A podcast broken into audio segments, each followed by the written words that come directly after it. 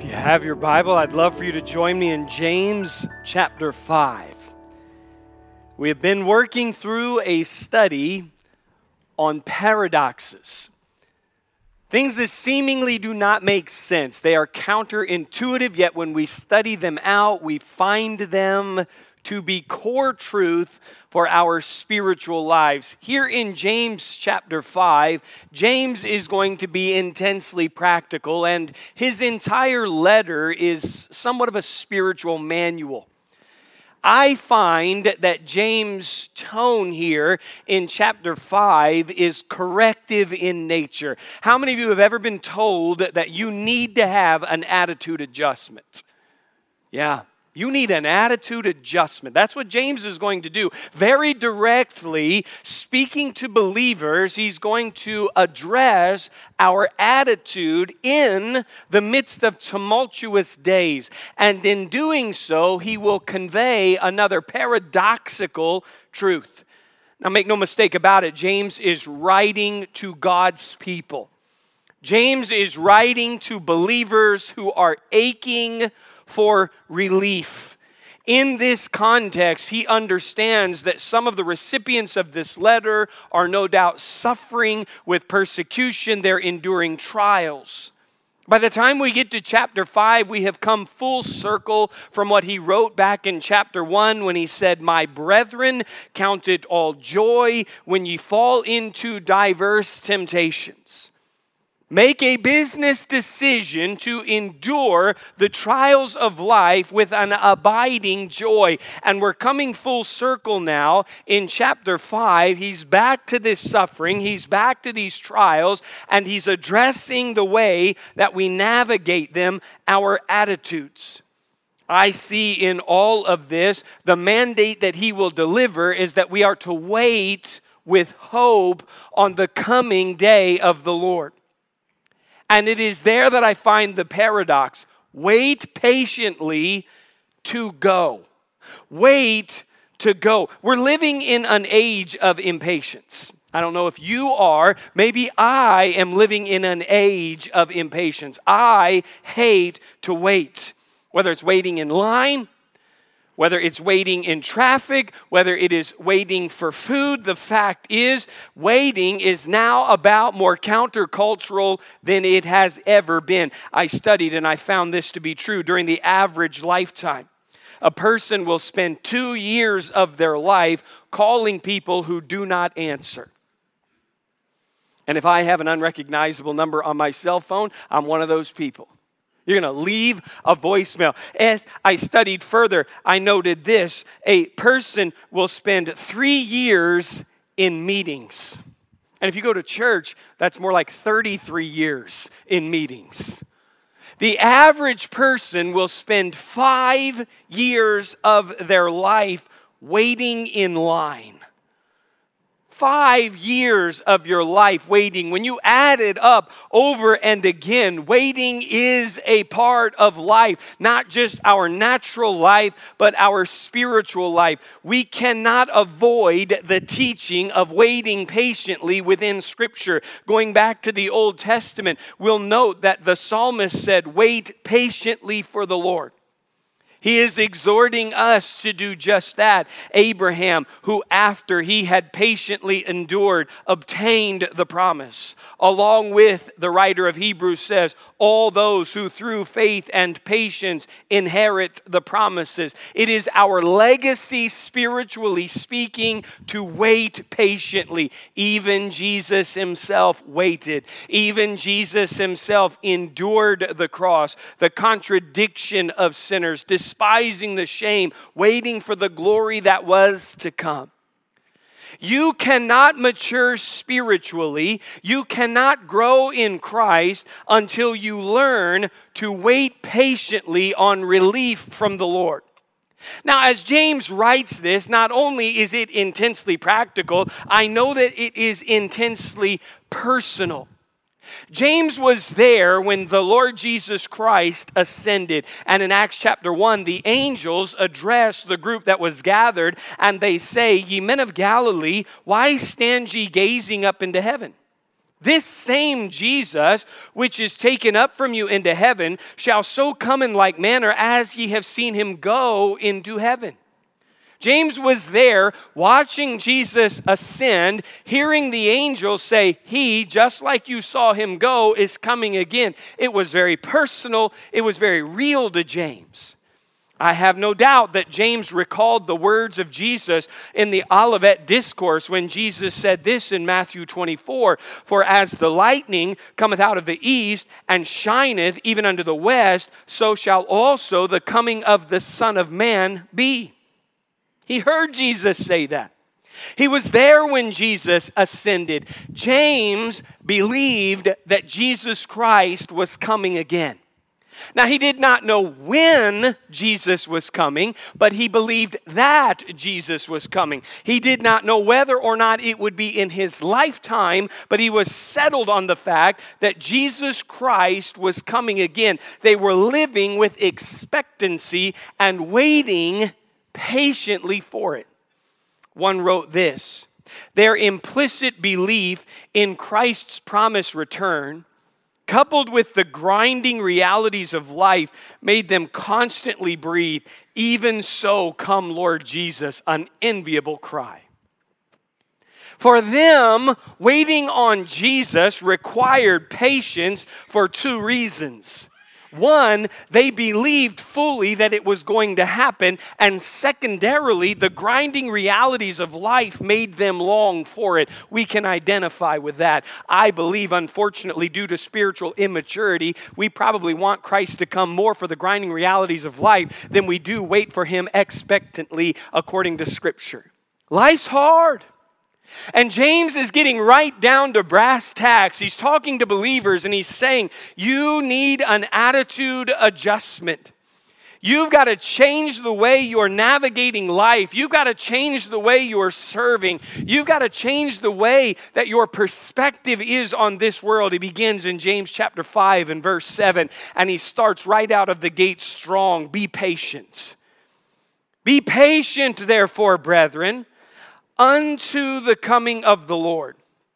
Behold, look, the husbandman waiteth for the precious fruit of the earth and hath long patience for it until he receive the early and latter rain. Be ye also patient, establish your hearts, for the coming of the Lord draweth nigh. Grudge not one against another, brethren, lest ye be condemned. Behold, the judge standeth at the door. Three times in those verses, James is causing us to see the nearness, the fact of the coming of the Lord. It is interesting to me that there are three words used in the New Testament concerning the return of Jesus Christ. And the word that he uses in verses 7 and 8 are emphasizing the physical presence of Jesus Christ being alongside of the physical return, the arrival of Jesus Christ. The significance of this for these suffering and scattered and persecuted believers is this they are longing for the presence of Jesus Christ, their King. They're longing for Jesus Christ to physically be present and to set things right. They knew that when Jesus Christ came and when Jesus Christ returned and when Jesus Christ was physically there, everything would be all right. It's the same sensation we have when he comes again, it will be all right. But for right now, it's anything but all right. James is exhorting these believers in the meantime to stay the course. In the meantime, stick it out. In the meantime, stay in the race. In your ache for relief and in your ache to do something, in your ache to go, wait.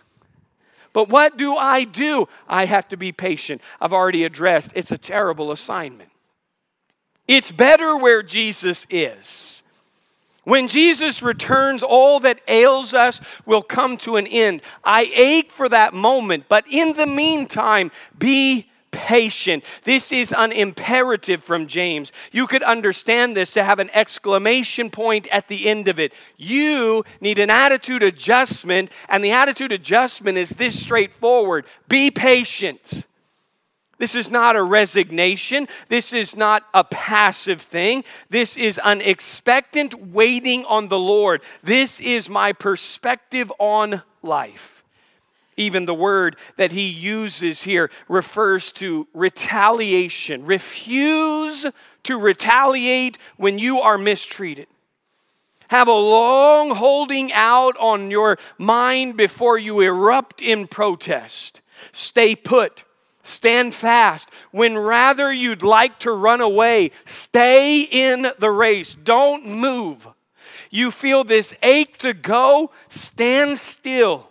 Patiently endure. Don't lash out. Don't strike back. Everything in us wants to say, but Lord, this is unjust.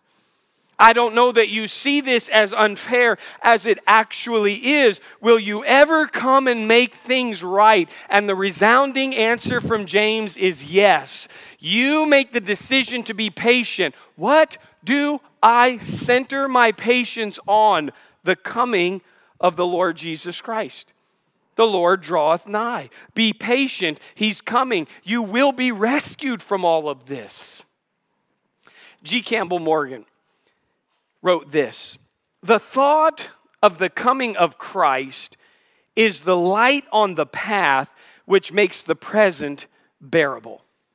He said, I never lay my head on my pillow without thinking that maybe before morning dawns, that, quote, morning will have dawned. I never begin my work in the morning without thinking that perhaps he may interrupt my work and begin his own. I can say to you with assurance, based on scripture, if you wait, it will get better.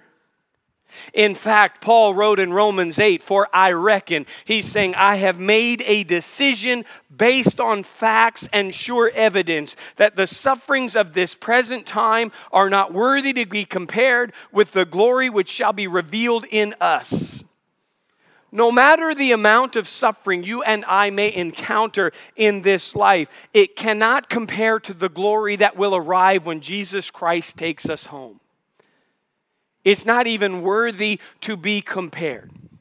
So if James steps up and he looks at me and says, You need an attitude adjustment, believer, and the attitude adjustment is you've got to be decisive about this, and the decision you've got to make is you've got to be patient. The scripture never tells us something that it does not equip us to do. Be patient. So, how should I behave while I wait patiently? Note this with me in verse 7 we should rest in our limitations. Here's what he says in verse 7 Behold, that's him saying, Look, I have an illustration for you of the kind of patience you should exhibit. The husbandman waiteth for the precious fruit of the earth and hath long patience for it until he receive the early and the latter rain. You say, Now, help me out, Pastor. I don't know a lot of Bibleese. Husbandman, that's a farmer. You say, Okay, I got that part. What is early rain and what is latter rain? Well, since I have incredible experience with farming, I'll explain it to you. The only thing I've done in North Carolina is grow tall fescue, and not well. The early rain was rain that came and it softened up the hard baked soil so that it could be plowed up and seeded. The latter rain was necessary to bring the harvest to fruition, and the better or the more the rain was, the better the crop in the end. And in the meantime, between the early and the latter rain, the farmer had a lot of work to do while he waited. Now, I could be wrong, as I've already referenced, I'm not a farmer. But as I understand it, the most difficult thing about farming isn't the physical labor, but rather the mental wear and tear. You never know what the weather is going to do. And that's the exact point that James is communicating here. He's telling believers, be patient. And then he gets our attention like a parent and he says, Behold, stop what you're doing and look at the farmer who waits patiently patiently and long for the early and the latter rains. He wants me to see the farmer. And then he immediately talks about the weather. And I can make some immediate observations from what James is telling me.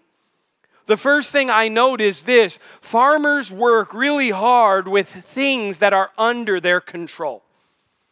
That means they have to prepare the soil. That means they have to seed. That means they have to weed. They, they don't just sit on their hands and expect a crop. They work with things that are under their control. But a farmer, according to James' illustration, has to depend on some things that are entirely outside of their control, like the elements which they desperately need from the crops to make it. They have to then understand their limitations. One said all farmers must patiently submit to this process, to fight against it, to bite their nails.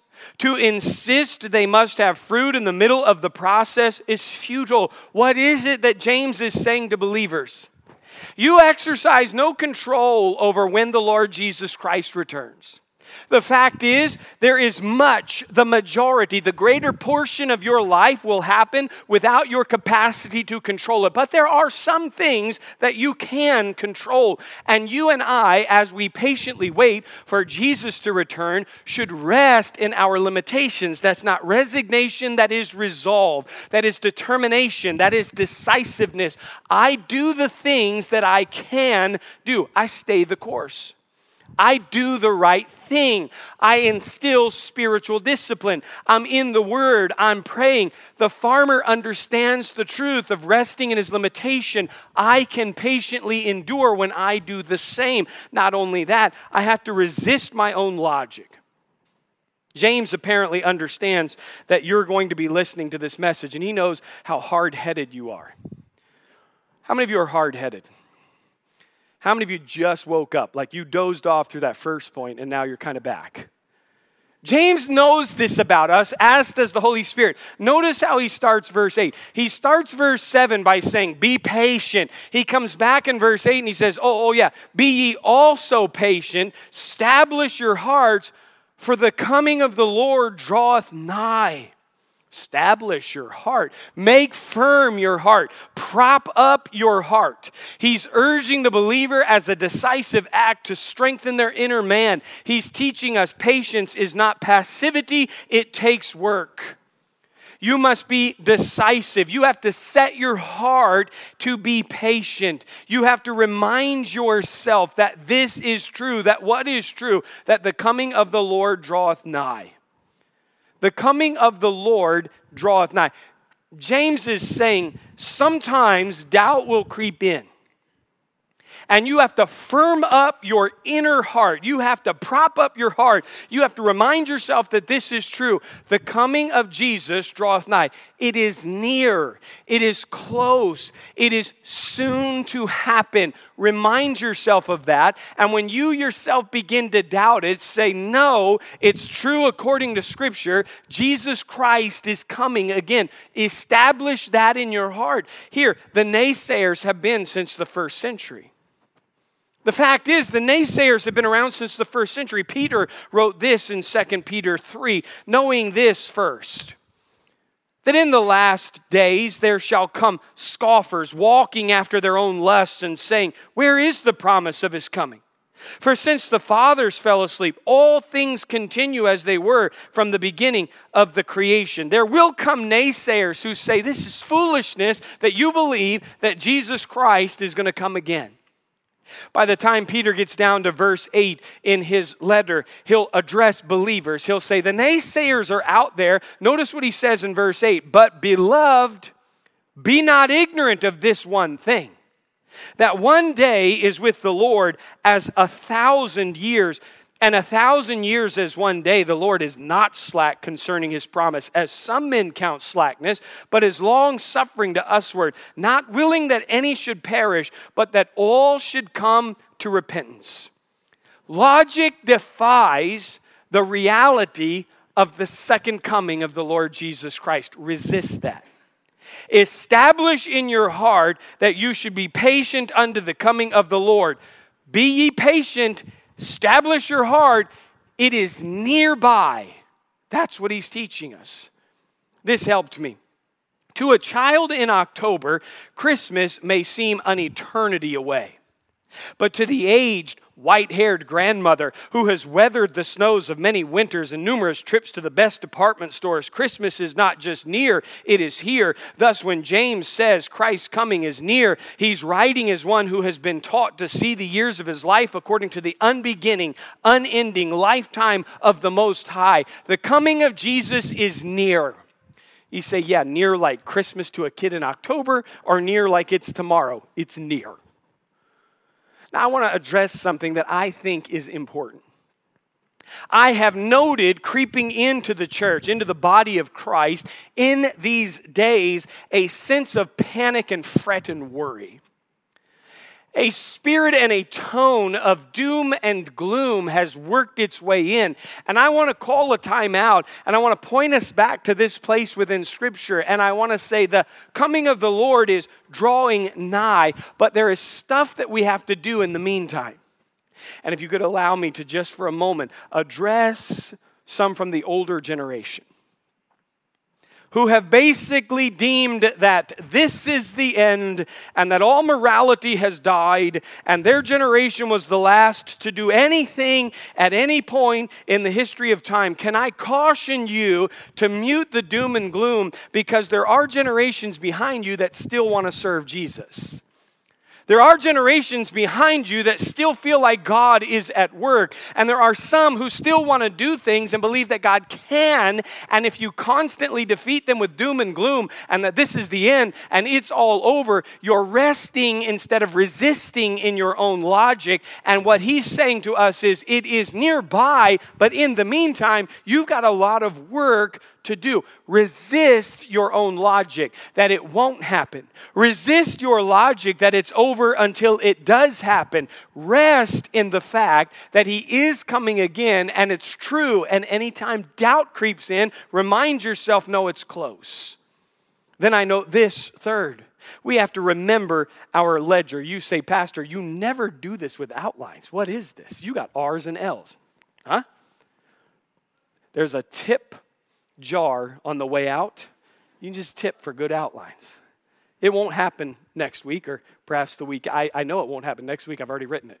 It won't happen next week. We have to remember our ledger. A ledger is a book or collection of accounts in which accounting transactions are recorded. Here's what one wrote Patience bears with other people when they don't share our cadence, our practices, our priorities, and our sense of timing. He's going to say something very pointed in verse 9 momentarily. How many of you have ever had one of those days? Yeah. How many of you have enough sense at this stage of life to know maybe it'd be a good day to be left alone? Yeah. I know what that feels like. Today's probably not a good day. I'm probably going to say things that I wish I could take back. I'm probably going to hurt some feelings. I'm probably going to come across mean. The reality is, suffering wears us down. And what happens so often, and this is what James is going to address, when we get beat down by suffering, when we get little to no sleep, when we're frayed around the edges, who do we take it out on? We take it out on those who are closest to us. I honestly believe that's the connection here in verse 9 because as they're suffering, as they're enduring the suffering, it has produced a grumbling spirit. Notice in verse 9 grudge not one against another, brethren, lest ye be condemned. Behold, the judge standeth before the door. You can't escape what he's done. He has used three references to the coming of Jesus Christ to correct our behavior. Be patient. Rest in your limitations. Look at the farmer. Do what you can do and leave the rest to God. Resist your logic. Your logic is going to tell you the naysayers are right. He's not. No, it's close. It's not over yet. Resist your logic. It's not over yet. It's close. Work until he gets here. Remember your ledger. Remember that in the meantime, your behavior matters. The judge is standing at the door. Your ring doorbell camera has already picked him up. He's getting ready to push the button. Don't forget your book of accounting. Don't forget the Bema seat. I love what one said. Impatience with God often leads to impatience with God's people. Times were tough. The culture was cruel. These were outsiders. Their feelings were frayed, and the tendency is to take out their frustration on anyone that was near them. The reality is, those that are near are not the problem. The problem that he's talking about is something deeper. The word grudge that he uses here is speaking of an internal, never expressed inner monologue, a, a carrying a grudge against someone that is kept within. And the tense of the verb is, yeah, this is taking place amongst believers. You have a grudge against other people, and very strongly, James says, stop it. Remember back in chapter 1, he challenged the believers let every man be swift to hear, slow to speak, slow to wrath. He comes back in verse 26 of that chapter and he says, If there is a believer who does not bridle their tongue, their religion is in vain. In James chapter 3, he reminded us that the tongue is a destructive thing. It's like a fire, it can do a ton of damage. It is inevitable, it is inescapable that some talking, some murmuring was going on, and the recipients of this letter needed to be reminded to stop grudging against each other. One of the most striking pictures of the New Testament church in the book of Acts is when the church at Antioch launches. Gentiles are being saved, Gentiles are being added to the church. The church at Jerusalem sends an emissary to the church at Antioch. It is Barnabas. Barnabas is to go and check out the church at Antioch, and basically, he's got to put a stamp of approval on it for the church at Jerusalem. And when he gets to the church, grasp that Antioch was a sinful city, and, and there's a lot of new believers, and I'll assure you of this they did not look yet like the church at Jerusalem. I'll assure you, they didn't talk yet like the seasoned Bible knowing veterans at the church of Jerusalem. But when Barnabas arrived there, something amazing is said. He saw the grace of God and he strengthened the believers. When he could have arrived on scene and taken pot shots at what was happening, rather he saw grace. This is what James is saying you have a tendency to look around at everybody else and grudge against them. Remember that you too will stand before the Lord and answer for your action. And the day is coming where that inner monologue, that groaning and grudging that's been going on on the inside, will be opened up and exposed. Let's say for a moment that my parents, as I was growing up, were terrible parents for the sake of illustration. Let's say that at the age of five, my parents decided to leave me home alone. Now, at five years old, I was highly capable of caring for myself. If my parents left and my room was an absolute nightmare, it was a disaster, it was turned upside down, it was a mess, and my parents were leaving, and they said, We're going out to dinner and we'll come home. And when we come home, our expectation is that your room is clean. My parents would leave, and I'd think to myself, okay, I know the assignment. My room needs to be cleaned by the time they get back. I know where they're going to eat. I know they're going to be gone for a while. Don't know exactly when they're coming back, but I bet I have time. I have time to fire up the Nintendo. It was the 80s. I have time to shoot Nerf hoops. I have time to play and do what I want, and eventually I will clean my room before my parents return. Now, in the meantime, while my parents are off to dinner and I'm home enjoying myself and my independence and autonomy, a storm rolls in clouds are really dark.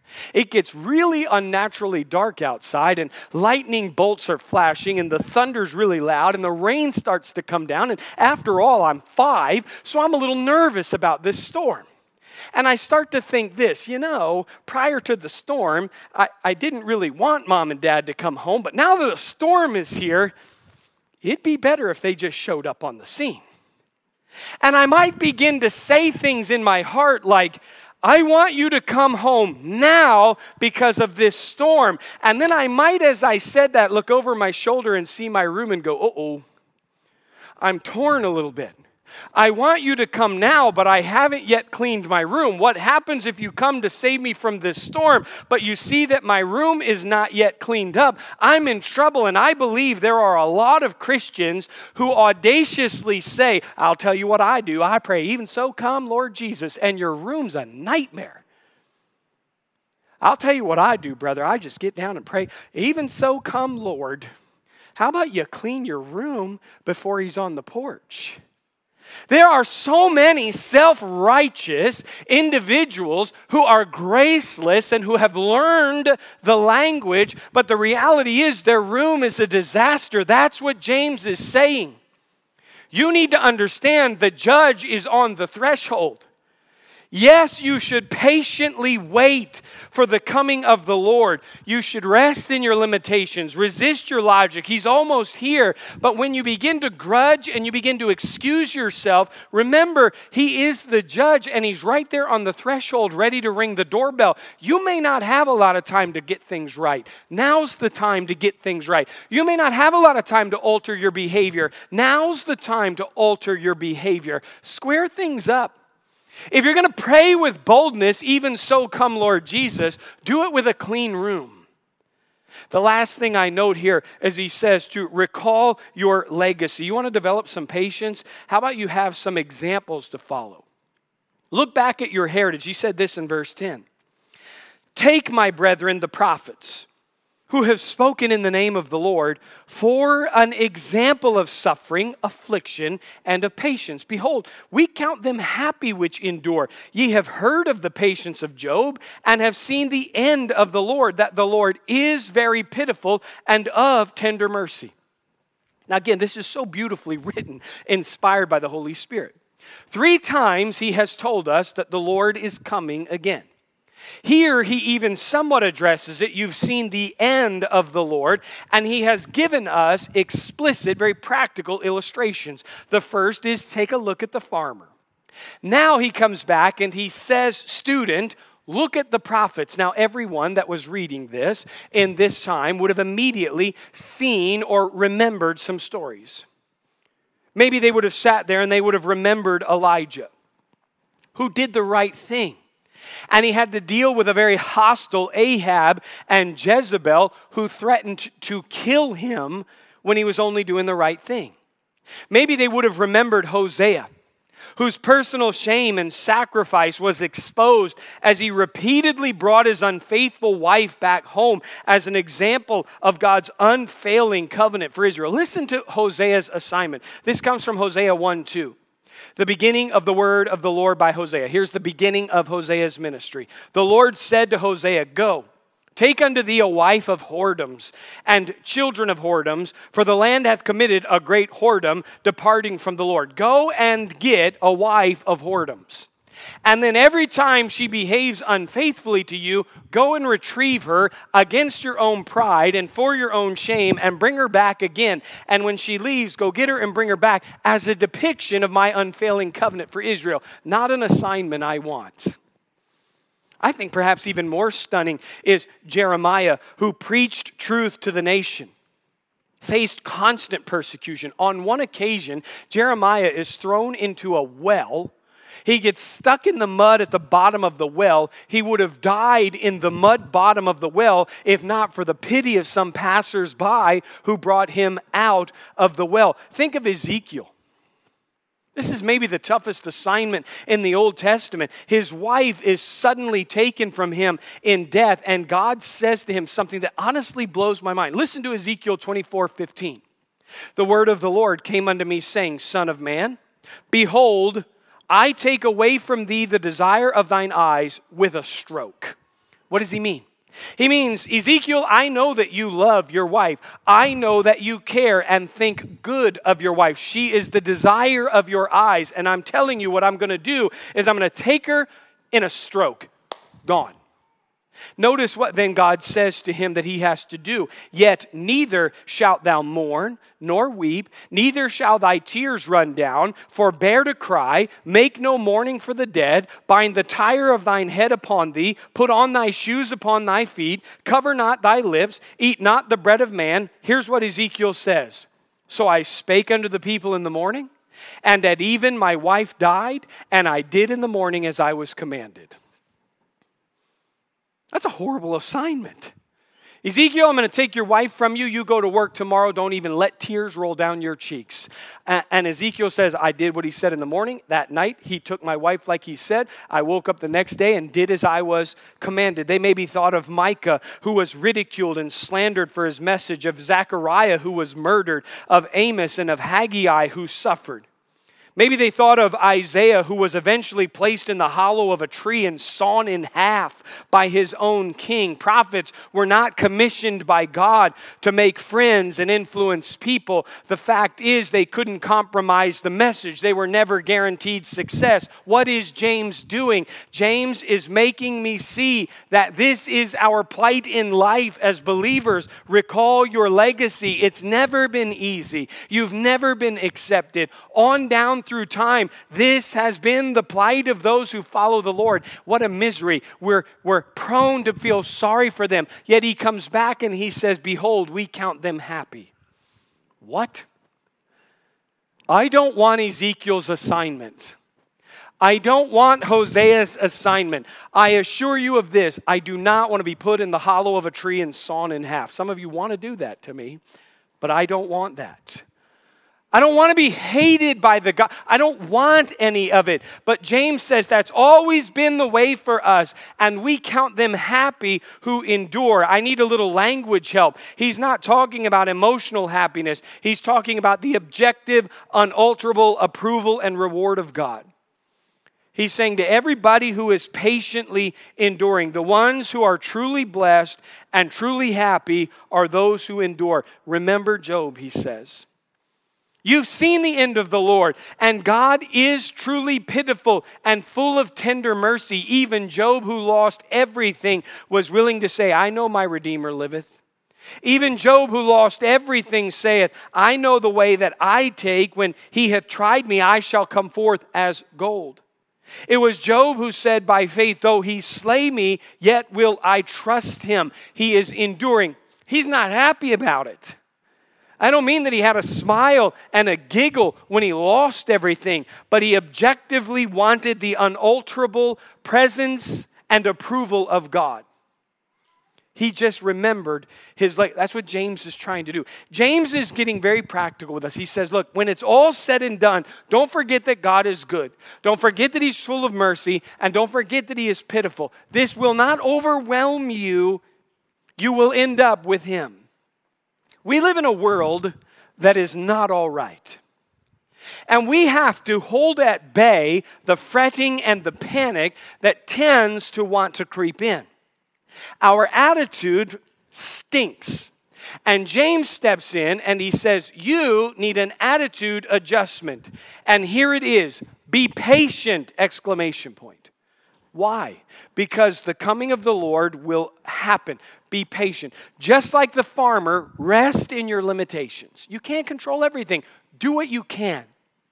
Resist your logic. Listen, you're going to doubt that it will happen. You're going to sense that relief will never arrive. The naysayers have been around from the first century. Establish it firm in your heart. Prop up your heart. The day of the Lord is close. It will it will happen and it will get better. Remember your ledger while you pray out, Lord, come. Don't forget to grudge not against one another, but rather correct your spirit and remember that you will answer. The judge is on the threshold. He's ready to ring the doorbell. Straighten up your actions. And when you feel like as I tend to. I am the best party thrower. I throw great pity parties that I'm alone and no one's had it as hard as me and no one's ever had to do what I had. Recall your legacy and just remember this is the plight of all those who have ever served the Lord, and we count them happy which endure. They get the approval of God. This is corrective in nature, but it's so necessary for us to, a moment like this, just remember that God is good. Can I invite you to please bow your heads right where you are just for a moment?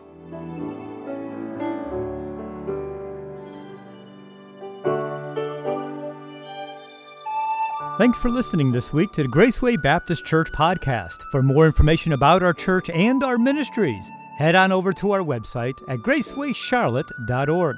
We are a church located in South Charlotte. We are growing and our ministries are doing big things for Christ. If you're looking for a way to get plugged into what we're doing, Email us at info at gracewaycharlotte.org. Also, stay in the loop with everything happening by following us on Facebook and Instagram. Our handle is Graceway Charlotte.